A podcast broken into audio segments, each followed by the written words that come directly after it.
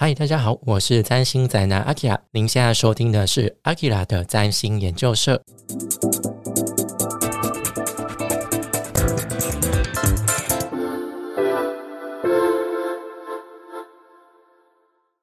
嗨，大家好，我是占星宅男阿基拉。大家新年快乐啦！今天要来聊聊二零二三年一月份的重点星象解读。那在正式进入主题之前，有一件事情要跟大家宣布一下啦，就是今年的星象报又有一些变动了，就是我跟茶占的小茶的长期合作就暂时告一段落。要先澄清，我们绝对不是不和哈，就是在合作过程当中，难免会有一些需要磨合的地方，只是在经过许多调整之后，个人还是认为没有达到想要的火花。所以就是在跟他讨论之后，就决定好聚好散喽。那如果你喜欢小撒风格的人，可以去追踪他的 IG 哦。那其他还有一些跟他合作的集数没有试出啦，所以未来他暂时还是会出现在其他的系列当中哦。那当然有适合的主题，未来也会再找他一起来聊聊喽。总而言之，未来新上报系列又会回到我一个人独挑大梁的模式，那就还请大家多多指教喽。那就废话不多说，进入今天的主题。那一样按照惯例，就是在解说本月份的重点星象之前，先来分享一下，就是上个月，也就是去年十二月的生活心得。去年十二月就已经算是年底了嘛，那年底其实那一阵子我就一直在找新的正职的工作，对，因为毕竟我还没办法靠占星这个东西吃饭，所以我还是必须要一个稳定的收入。那再加上就是我刚好就是有。去上一下就是人资相关的证照课程，所以我就想说要投入到人资这块领域当中，那也很顺利的就找到就是想要用我的公司啦。对，因为以我的经历，因为我完之前是完全没有人资背景，那再加上我的年纪其实也有点不年轻了，所以其实蛮多公司可能看到我这样子就会觉得，嗯，会不会觉得稳定性不够啊，或者是就完全是一张白纸状态，又要从头教起。所以其实，在求职过程当中。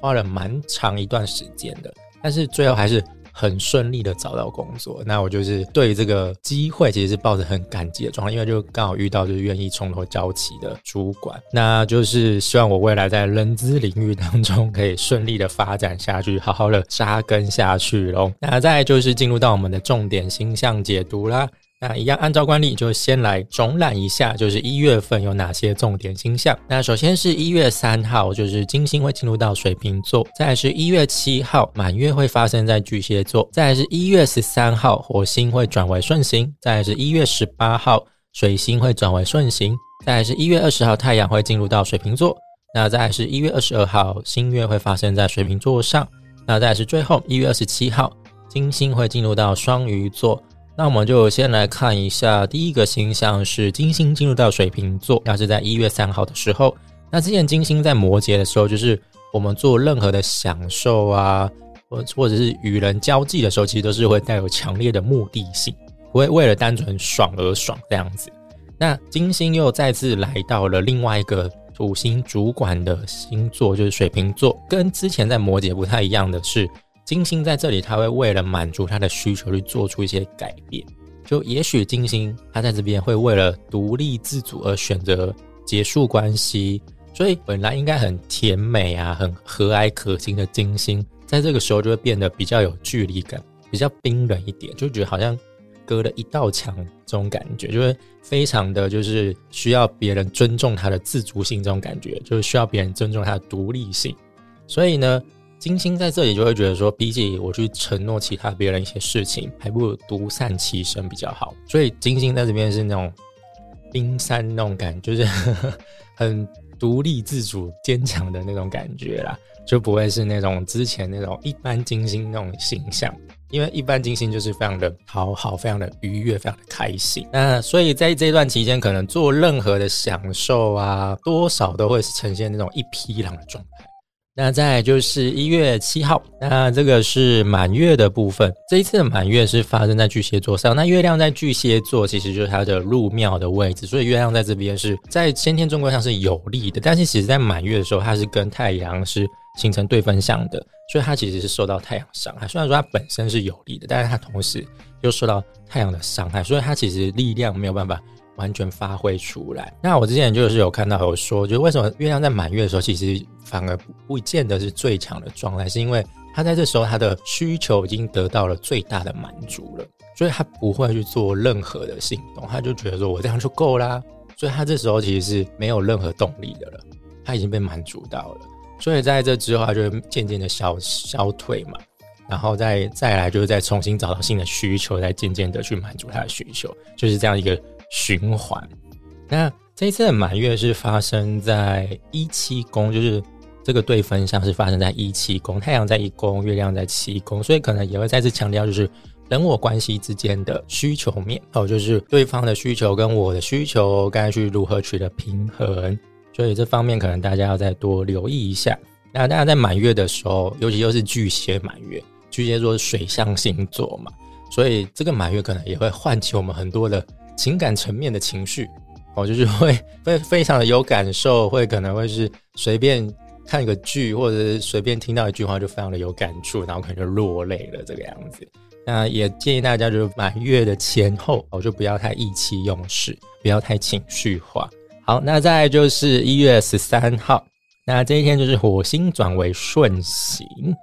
那这个其实也算是今年的二零二三年需要注意到的一个星象啦。那因为火星从去年八月就进入到双子座，然后在去年的十一月就开始逆行，然后一直到今年的一月十三号这一天才会恢复顺行。所以火星它整整在双子座上待了快六个月，就将近半年了，非常的长。因为一般火星在一个星座上只会待两个月左右，所以就是这个火星。它在双子上已经影响我们非常，算是非常长期的。可能大家对于逆行都会有一种负面的印象，所以可能听到哎转为顺行，是不是就会有一些正面的影响啊？但是呢，火星呢，它是一个凶星，所以它不会因为转顺就带来好处，反而它会因为转顺，它在施展它的凶星，会比逆行之前更加顺畅。之前逆行的火星可能就是像是那种进入混乱状态。就疯狂疯狂状态的火星，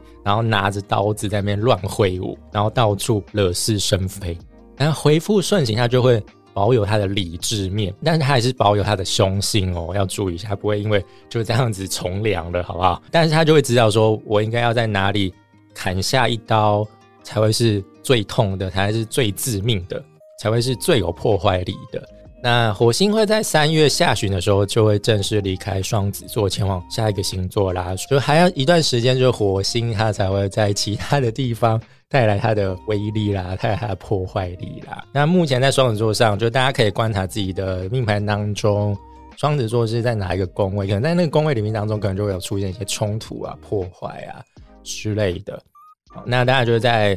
语言方面、沟通方面也要注意一下，就不要太冲动。好，那再来就是一月十八号水星转换顺行啦。那这个水星逆行呢，其实是从去年底就开始，那是在摩羯座上，加上这一次呢，今年可能应该是还有在两到三次左右的水星逆行，那都是会发生在土象星座上啊。那不知道这一次大家水逆的感觉怎么样？那因为这次水逆是在摩羯座上嘛，所以刚好这次的水逆跟我位在。处女座上的星群就是有产生一些关系啦，所以呢，这一次的水逆前后，就我有明显感受到它所带来的不便，就是让我跑来跑去呀，然后可能有一些沟通不良的状况上，就是在工作方面啦，就觉得哎，今天到底怎么搞，怎么那么不顺啊？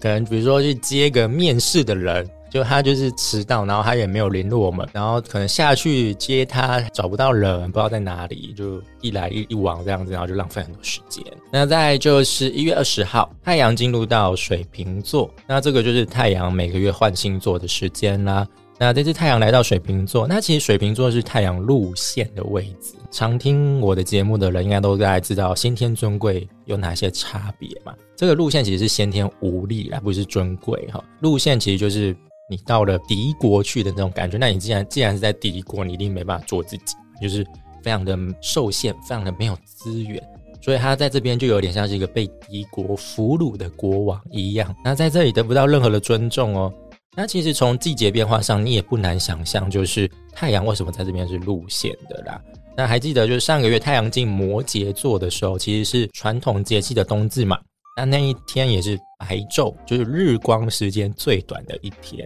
那也象征冬季的开始嘛，所以呢，其实就是太阳在冬天，就是它的日光是最短的、最弱的时候嘛，所以它不像之前一样，就是可以非常的显耀、非常的发光发热那样的感觉。哦，所以它在这边就是会逐渐的转弱。那来到了水瓶座固定星座，这也就是季节的中段。就是冬季的中段，冬季感最浓厚的时候啦，所以也可以说，可能这时候是日光持续都是不足的状态那种感觉。总之，太阳在水瓶座时期，那依照惯例，之前就会比喻成就各种长辈嘛。那就是那种家中很冷漠的长辈啦，就跟一道墙一样的那种长辈，就是我觉得你在他身上感受不到任何的慈爱的光与热，他就只会投射出那种仿佛在告诉你说不要靠近我，不要来跟我讲话那种很冰冷的眼神，然后对一切事情都不感兴趣啊，都很漠视那种感觉。那当然在这见怪不怪的现代，因为其实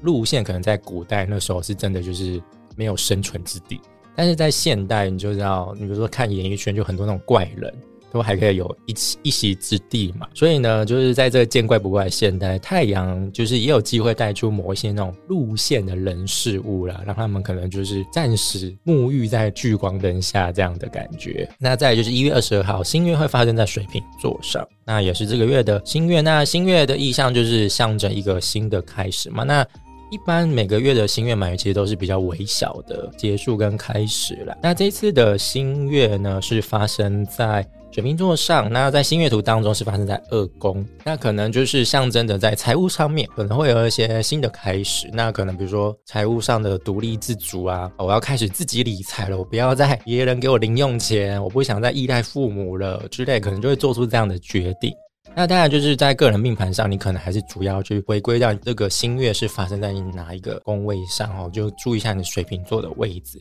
哦，不见得一定是跟财务有关哦。总之，这新月就会带来一种新的开始。那这个新的开始就会带有水瓶座的能量了哦，就是会是非常的独立自主，可能会有一些前瞻性、前卫性的想法哦，然后去展开一些新的行动。那再来就是一月二十七日最后一个星象啦，那就是金星会进到双鱼座。那月初呢，金星是进入到水瓶座嘛，就是进入到一个隔离感很冷漠的一个国度。那不过就是在月底，金星来到一个非常适合他的国度，就是双鱼座啦，就是他的旺室位置。那所谓的旺室，其实就是那种座上嘉宾、VIP 般尊爵不凡的待遇。所以金星在这边就会像是那种迷惑众生的女神，她会受到许多信众的宠爱，所以她在这边会相当如鱼得水。但是她在这边是没有任何。主控权的，他只是一个超级来宾，那种压轴来宾那种等级，但是他也是不能够做主，他不是入庙的状态哦。虽然入入望也很赞，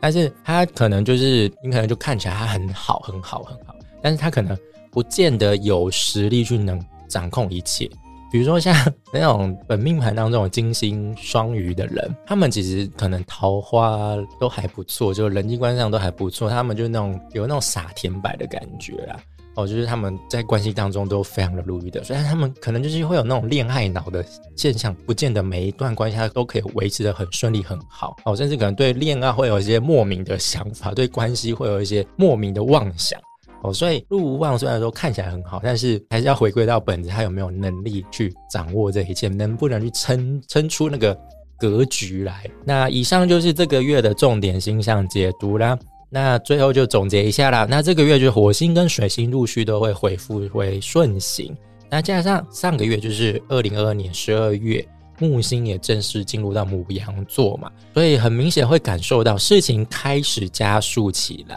所以二零二三年开局的第一个月就是那种踩下油门的感觉，彻底抛开过去几年因为疫情受到阻碍停止的一切。因为它应该很明显从。去年底开始嘛，就是疫情已经逐渐趋缓，然后很多的国境都已经开放了嘛。台湾人一窝蜂都跑去日本啊或其他地方玩，根本就没在那个 care 疫情了。是不是因为这样子啊？所以最近又觉得身边好多人开始确诊。对，就是比如说，因为我们现在就出去外面，其实没有强制性一定要戴口罩嘛。虽然大部分还是会戴着啦，但是可能就有些还是会因此松懈，然后就因此不小心就。确诊了，真的不要觉得自己是天选之人，好不好？该到你的时候，你还是会啦。就是该做好的防护措施，还是要留意一下。毕竟生病也是很痛苦的，好不好？好，那以上就是二零二三年一月份的星象解读。那如果喜欢这一集的内容，欢迎订阅阿 Kira 的占星研究社。如果对本频道有任何想法，想问我的问题，都可以到 Apple Podcast 或者是 First Story 留下五星评论。另外，你也可以用行动来支持我，一次性的或者是每个月九十九元赞助，帮助这个频道持续运作。以上相关内容都可以在节目资讯栏当中找到传送连接哦。那就祝福大宇宙保佑各位平安顺遂喽，下次再见喽，拜拜。